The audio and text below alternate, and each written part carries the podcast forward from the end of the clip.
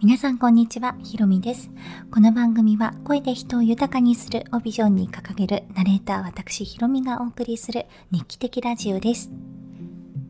今日は、えっ、と、物事には、こう、真因がある、原因があるみたいなお話をしたいと思います。前回ですね、投稿した、アップロードした話と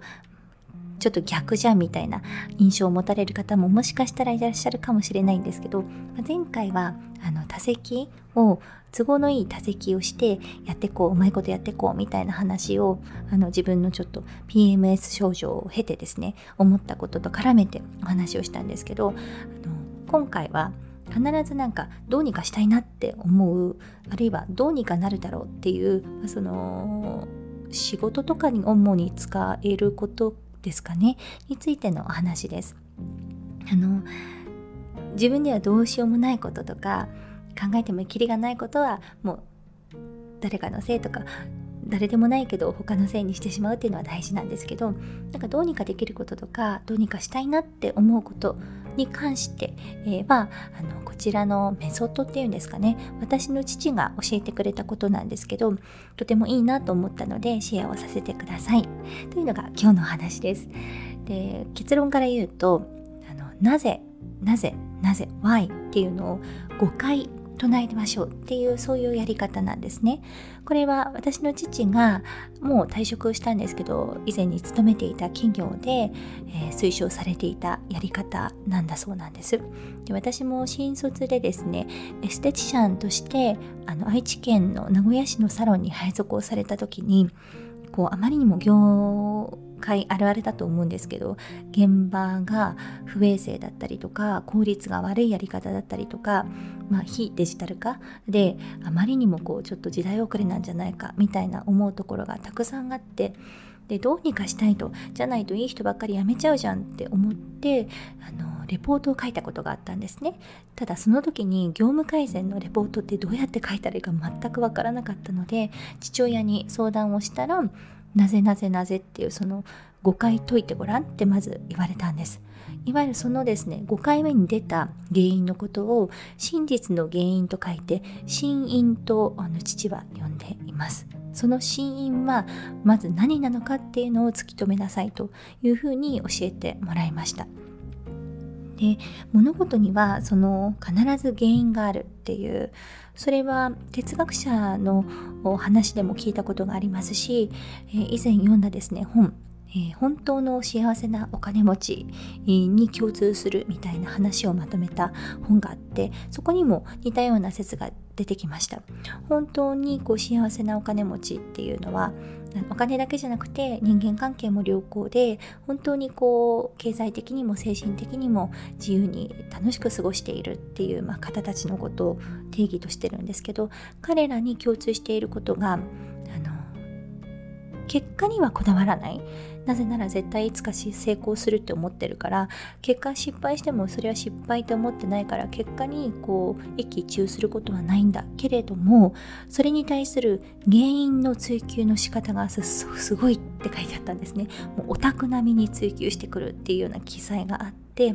なんでかっていうと必ずこう例えばうまくいかなかったならいかなかったなりの原因があって同じこう失敗したらあの面白くないから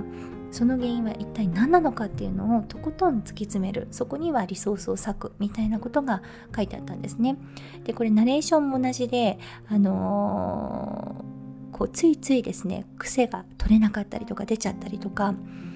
なんかこう意識してるつもりでも全然治ってないなっていうのって必ず原因があるんですね。その原因が分かってないか分かってるけど全く治す気がないか、あのー、そこにまず向き合わないと絶対に同じ癖がまた出てきてしまう。つまり気持ちの問題でどうにかなるということでは決してないよっていう話と、まあ、の父が話してることは全く一緒かなと思うんです。だから例えばこのこういう読みの癖が出てしまう。何なんなんでなんだろう。じゃああのどこどこの劇団でこうやって学んだから。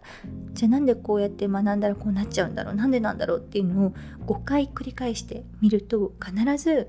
本当の原因に行き着きますと。でそこを解消すれば絶対に同じ間違いをすることはない。逆に言うとあの心因かどうかっていうのは同じミスをするかしないかっていうので分かるっていう話を先日父親としたんですね。だから5回唱えて5回目が心因だ。じゃあここを直そうと思ってももし同じミスをしてしまったのであればそれは多分なぜの仕方が悪いのか心因ではないっていうことが言えますよね。こう昔ですねあの父親にレポートを書くときに言われたそのなぜを5回繰り返すっていう真因の見つけ方っていうのをあのあ56年前も聞いたねお父さん。もっと前か。8年ぐらい前かな。あの聞いたねお父さんっていうことであの今ちょうど私は少しあの壁にぶち当たって、まあ、常に壁にぶち当たってるんですけど仕事で一つあったので5回やってみようかなってその5回の聞き方がまた難しいなって思うんですけどね。なんかこうなぜなぜなぜなぜって5回聞かれてなんかこうパッパッパッパッパって答えられることってそこまで多くないんじゃないかなって思うんです。一回こうやってみるとあのわかるかもしれない。こう私が昔サロンで働いていた時は第三者的視点まだこう入って間もなかったから染まってなかったんですよね現場に。だからこそ見えて結構心因ってここだなってなんかすごく自信が当時はあったんですけどナレーションの場合だとなんかある程度形が自分の中でなんかできちゃっているのか素直な心のようで素直じゃないなっていうことにもすごい気づかされるんですよね。思い込みの部分がまだまだ取れてないなって感じることが結構あります。だから一旦同じことをこう繰り返しやってしまうなっていう場合には5回なぜ？なぜ？なぜ？なぜ？なぜっていうのをあのちょっと書き出してみるとあ意外な原因が分かった。ここだったのかっていうのが分かるかもしれないですね。ちなみにこれは個人的には夫婦関係のこう問題にはあんまり使わない方がいいんじゃないかなって思います。あの別に使ってもいいと思うんですけどなぜを5回繰り返して死因を突き止めようとかっていうふうに言われると面白くないっていうかなんかね冷めるじゃないですかって思いませんか？あの私はそうやって論理的にロジカル的にこう言われるとなんか家庭に仕事を持ち込むなやってちょっと思っちゃう方なんであんまりそういう聞き方をしてほしくないなって思うしそういう話題を出してほしくないなってあんまり思うんですけどそう昔あのあたかかつとさんが書かれた「イシューから始めよう」っていう本にも確か書いてあったかな。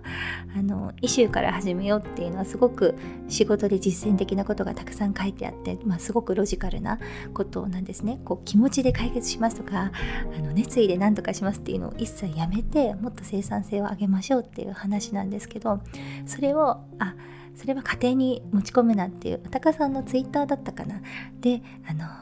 おっしゃってました。イシュ